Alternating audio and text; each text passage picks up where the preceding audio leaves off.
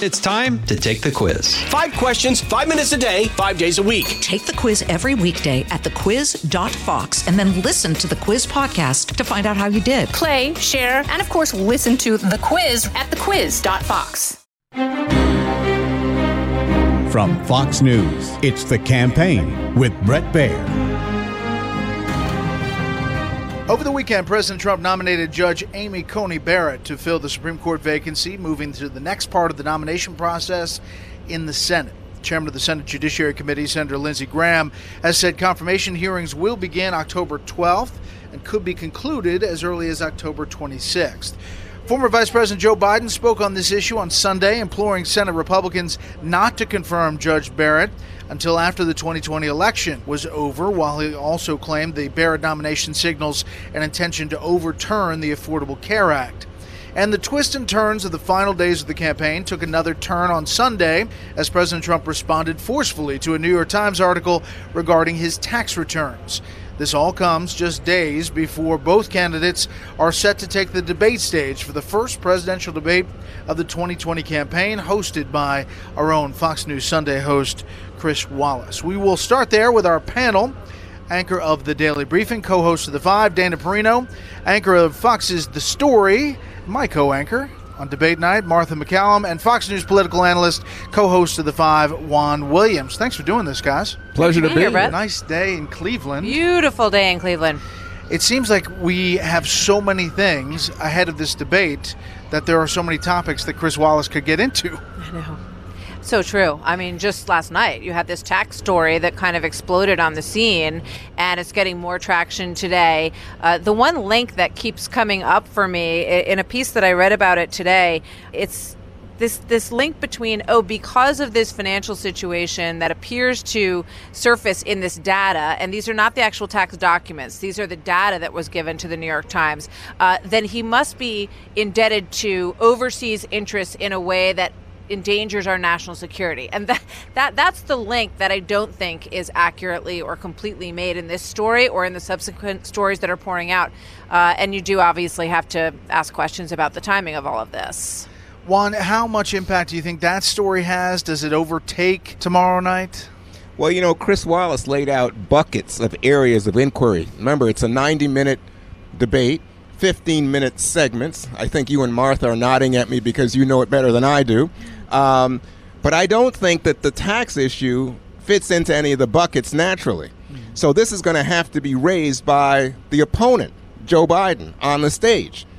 And my anticipation had been that it would be Trump on the attack against Biden, for example, bringing up Biden's son and questions about foreign entanglements and money. But now it seems to me Biden will be loaded to go at Trump. And I wonder how he does it effectively.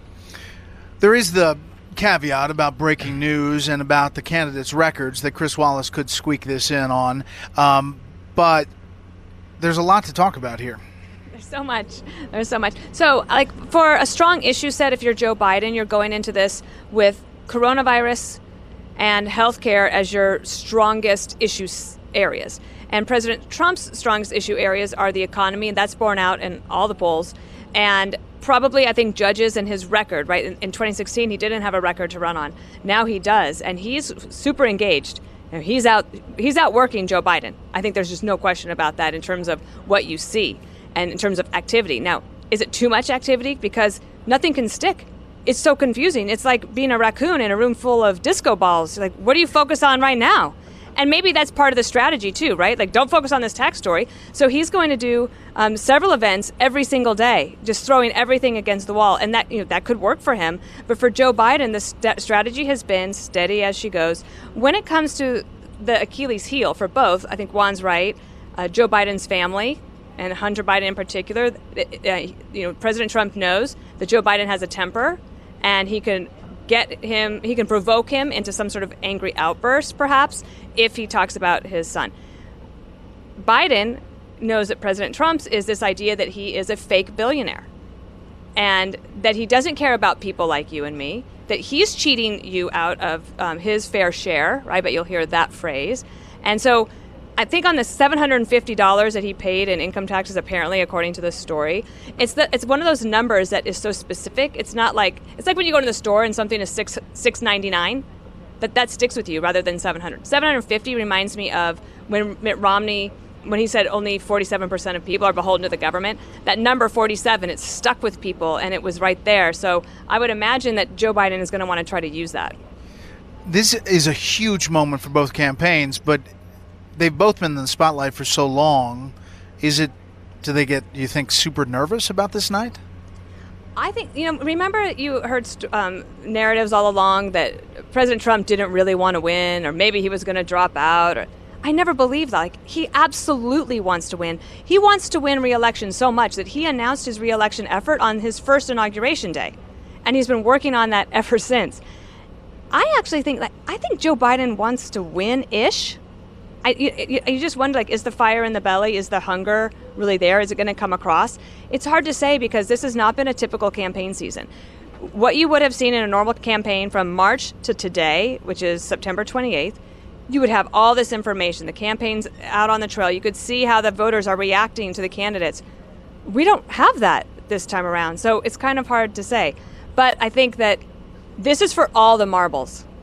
It's not just the presidency that people are thinking about. I do also think it is very much about the future of the country, the direction of the country, and in, and that brings in the Supreme Court nomination. Yeah. So I mean, you've got Joe Biden, who's obviously taking days off the trail to prepare, and he's got mock debates, and he's got his folders, according to the New York Times, that he's got all this stuff, but he doesn't have a lot of reps taking tough questions. I mean, he doesn't really at all.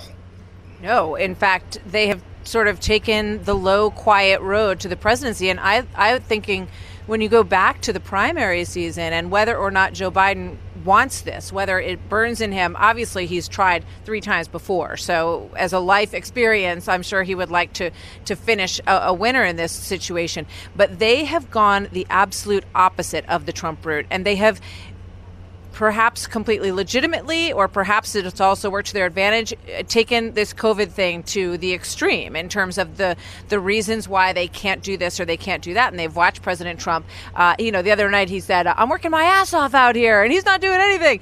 Um, so that's that's the dichotomy. So how people you know sort of choose to to take that in and what it makes them feel about that president's vibrancy and ability to do the job is something that I think you know we'll see at election day. But we're also going to see it tomorrow night. You know, these two men are going to have a contest that is mano a mano. It's like a prize fight. They walk out of there from each side and they have to use their intellect and their wit to to battle each other. And I think it's going to be extraordinary, but I also think that there will, as there always is, there's going to be a night where the president loses, where you know he does not, his energy isn't what it usually is, or some factor that we don't know what it is yet.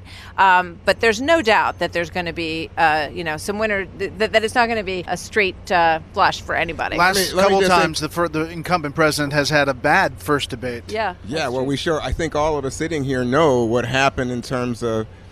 Uh, Barack Obama and Mitt Romney, uh, where Barack Obama was assumed to be such a startling intellect, and in fact, he came across as a dud in that first debate with Romney. But I wanted to say, I think that one element that we're not paying attention to here is the general landscape. The general landscape is that people, a lot of people, want to return to a more normal, stable America, that the onslaught, the kind of fire hydrant of Trump tweets and Trump statements and Trump controversies and Trump scandals, I think plays to the idea that Biden comes across as more stable and maybe not as out there frantic or frenetic, if you will. And the second thing to say is even as we anticipate these debates, so many Americans have made up their minds that right now it's about 8% of the vote that seems undecided with Biden holding a pretty consistent lead between 5 and 10 percentage points. So if you look at it that way and then think about what we were discussing earlier, that New York Times story about the taxes, how will it impact that undecided group? Could it be that that actually says to that undecided group, he doesn't play by the rules the way you and I have to play by the rules. $750 for Mr. Billionaire? How is that possible? So just from a pure political analyst's point of view, has COVID 19 made Joe Biden a better candidate or a worse candidate? I think it's actually defined his candidacy. This is what Martha was saying that he has. Martha said an extreme, that he took it to an extreme in terms of not going out. I'm not sure he took it to an extreme, but he and his campaign, Jennifer Dillon O'Malley, the campaign manager, made a decision on very basic things like do you go and knock on people's door? The Trump campaign said yes. The Biden campaign said no people don't want anyone, a stranger, coming to the door. They will talk to you over the phone. They will take your mail. They'll take your social media appeal. The Trump campaign, a different approach. So when you ask me, has it defined? I think it has defined Biden, and a certain extent, the lack of the big Trump rallies. It's also had a tremendous impact on what was President Trump's number one weapon: those huge, passionate rallies that got great television coverage. We'll hear from our panel after this. The Will Cain Show is now dropping five episodes a week. Join Fox and Friends weekend host Will Cain as he tackles the latest headlines from his unique perspective, along with thought provoking interviews with leading figures and live calls from viewers and listeners. Listen wherever you download your favorite podcasts. So you think Joe Biden comes back to COVID as much as he can? It's almost like touching the bases. Even the topic is on something else. He comes back to COVID. I think that people might get a little bored with that. And I'm thinking about Marco Rubio when he had his stump speech and he just kept going back to the same lines over and over again. And it got so annoying that even Chris Christie took him out on that. Um, if you remember in that New Hampshire debate, it was like, here you go again. It's like so boring. I mean, the president, the coronavirus is super important. I understand that people are concerned, but I do think that people can understand that, yes, we have coronavirus. We are dealing with that. We have a lot of other issues on our plate as well the economy because of coronavirus. You could maybe connect that. Racial strife, that is a big issue. Um, also, our just global competitiveness. Um, I, I, think that when you when you look at what's happening to a lot of our students across America this past six months and maybe even another year, how much are they losing to other countries? And I think moms are really concerned about that. So I think if he, he could come back to coronavirus every time, but I would I would bring it up if I were he. I would bring it up in ways that directly make sense. I wouldn't try to tangentially connect it to things that aren't there because I think it will turn people off. Yeah. I also just mentioned that people are. I, I talked to a group of uh, suburban moms yesterday in Ohio, and there was a, a fair amount of anger about the lockdown. So that that's the flip side of the COVID story. People who feel like it has strangled them in a way that uh, is is such an impediment to their life and their ability to have to do their job, and, or for these moms to go back to work as they have to take care of their kids at home. It's been an unbelievable struggle for them. So that that that is also a, a factor, I think. How does the judge Amy Coney Barrett play Biden spoke out about it finally over the weekend, but for the most part hasn't talked about it too much because, in part, the numbers aren't there. So, does it play in the electorate? I mean, does it motivate both sides equally? Well, at the moment, the numbers seem to indicate that most Americans feel the process is rushed. So, if you're talking specifically about the jurist, no, I don't. You know, people are like, well, we don't really know her. She seems like a nice lady, telegenic, lovely family, and the like. But if you start talking to them about two things, Bret, one, the process, the numbers are overwhelming. People say this is being rushed, and the next president should make the call on the nominee. The second thing is the actual impact. What are the policies that are likely to shift as a result of a six to three conservative majority on the Supreme Court? And what we've seen from the Democrats so far, going down the line, Biden, Schumer, Pelosi, and the rest, is they're talking about the Affordable Care Act and the possibility that a case that will come before the court the week after the election would suddenly be decided by an Amy Coney Barrett who does not seem open to the Affordable Care Act. And that's how they make it relevant to this election for them.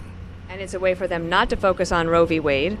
Um, and I do think that the Supreme Court issue motivates both sides. Um, for Republicans and conservatives, they have for decades voted, some of them are single issue voters when it comes to the courts. Um, the Democrats are kind of catching up on that because they recognize that they are going to be in this situation where, after decades, there was a more liberal leaning court. Now it is going to be a conservative leaning court. So, I mean, it would be it, may, it might be too quaint to suggest that these justices would just rule based on their interpretation of the law and not on who nominated them. I think that's a terrible way to think about Supreme Court justices. Um, th- that I, the thing about Amy Coney Barrett is uh, the Democrats are between a rock and a hard place. They're not going to go after her like they did Brett Kavanaugh. And also, it's kind of because it's pointless. Number one. Also, she is a very dignified, poised uh, character, a young mother who's accomplished these amazing things. I'm excited for young women across the country, regardless of ideology, to have a new role model in their lives. Somebody who says, "Yeah, you can have it all. You can be an amazing uh, lawyer who becomes a Supreme Court justice and the mother of seven, uh, including two adopted children. I mean, that's a that's a life that a lot of people would envy." a lot of Democrats seem like they're getting the message. There's a few things on Twitter, but as far as Capitol Hill, maybe don't go down that road. Clearly pivoted to healthcare. Healthcare, healthcare, healthcare is the way that they're going to go after Amy Coney Barrett. But I would just mention one other thing. As far as, you know, you, you compare her to Ruth Bader Ginsburg, both you know amazing lives and have done so much for women in this country but amy coney barrett is also a woman of strong faith so that's the thing that is a little bit different in her combination of what she presents. She's this incredibly hardworking mom with all of these children, and she's also a deeply religious person. And I think there's a lot of women across America, uh, especially in the middle of America, that who really look at that and say, okay, she she's like me. And I think that's why you heard her in that opening statement in the Rose Garden talk about that. You know, I'm I'm in my minivan, I'm the pickup mom in the pool. Uh, you know, I'm all those things, and also talk about the fact that she was clearly not subservient to her husband. Was another point that she made. I kind of felt very sorry strongly. for him in that speech. I mean, he really got slammed. I, mean, well, thank you all. This is going to be an amazing run. It Holy is. cow! To election It's day. been fun to be with you in person again. I know. Yeah. Instead of over Zoom or the phone. Thanks, guys. Listen, here's a bit of campaign trivia. September 30th, 2004, the first presidential debate took place between President George W. Bush, U.S. Senator of Massachusetts John Kerry. During this debate, Kerry accused President Bush of failing to gain international support for the 2003 invasion of Iraq, saying, When we went in, there were three countries Great Britain, Australia, and the United States. That's not a grand coalition. President Bush then responded to Kerry, saying, Well, actually, he forgot Poland while citing other members of the coalition. President George W. Bush continued to make his case to the American people and would go on to win re election in 2004, winning by a margin of 35 electoral votes, 50.7% of the popular vote. That'll do it for this week. You can hear more of this series on FoxNewsPodcast.com or wherever you download podcasts. For Martha and Juan and Dana, I'm Bret Baier. We'll see you next time.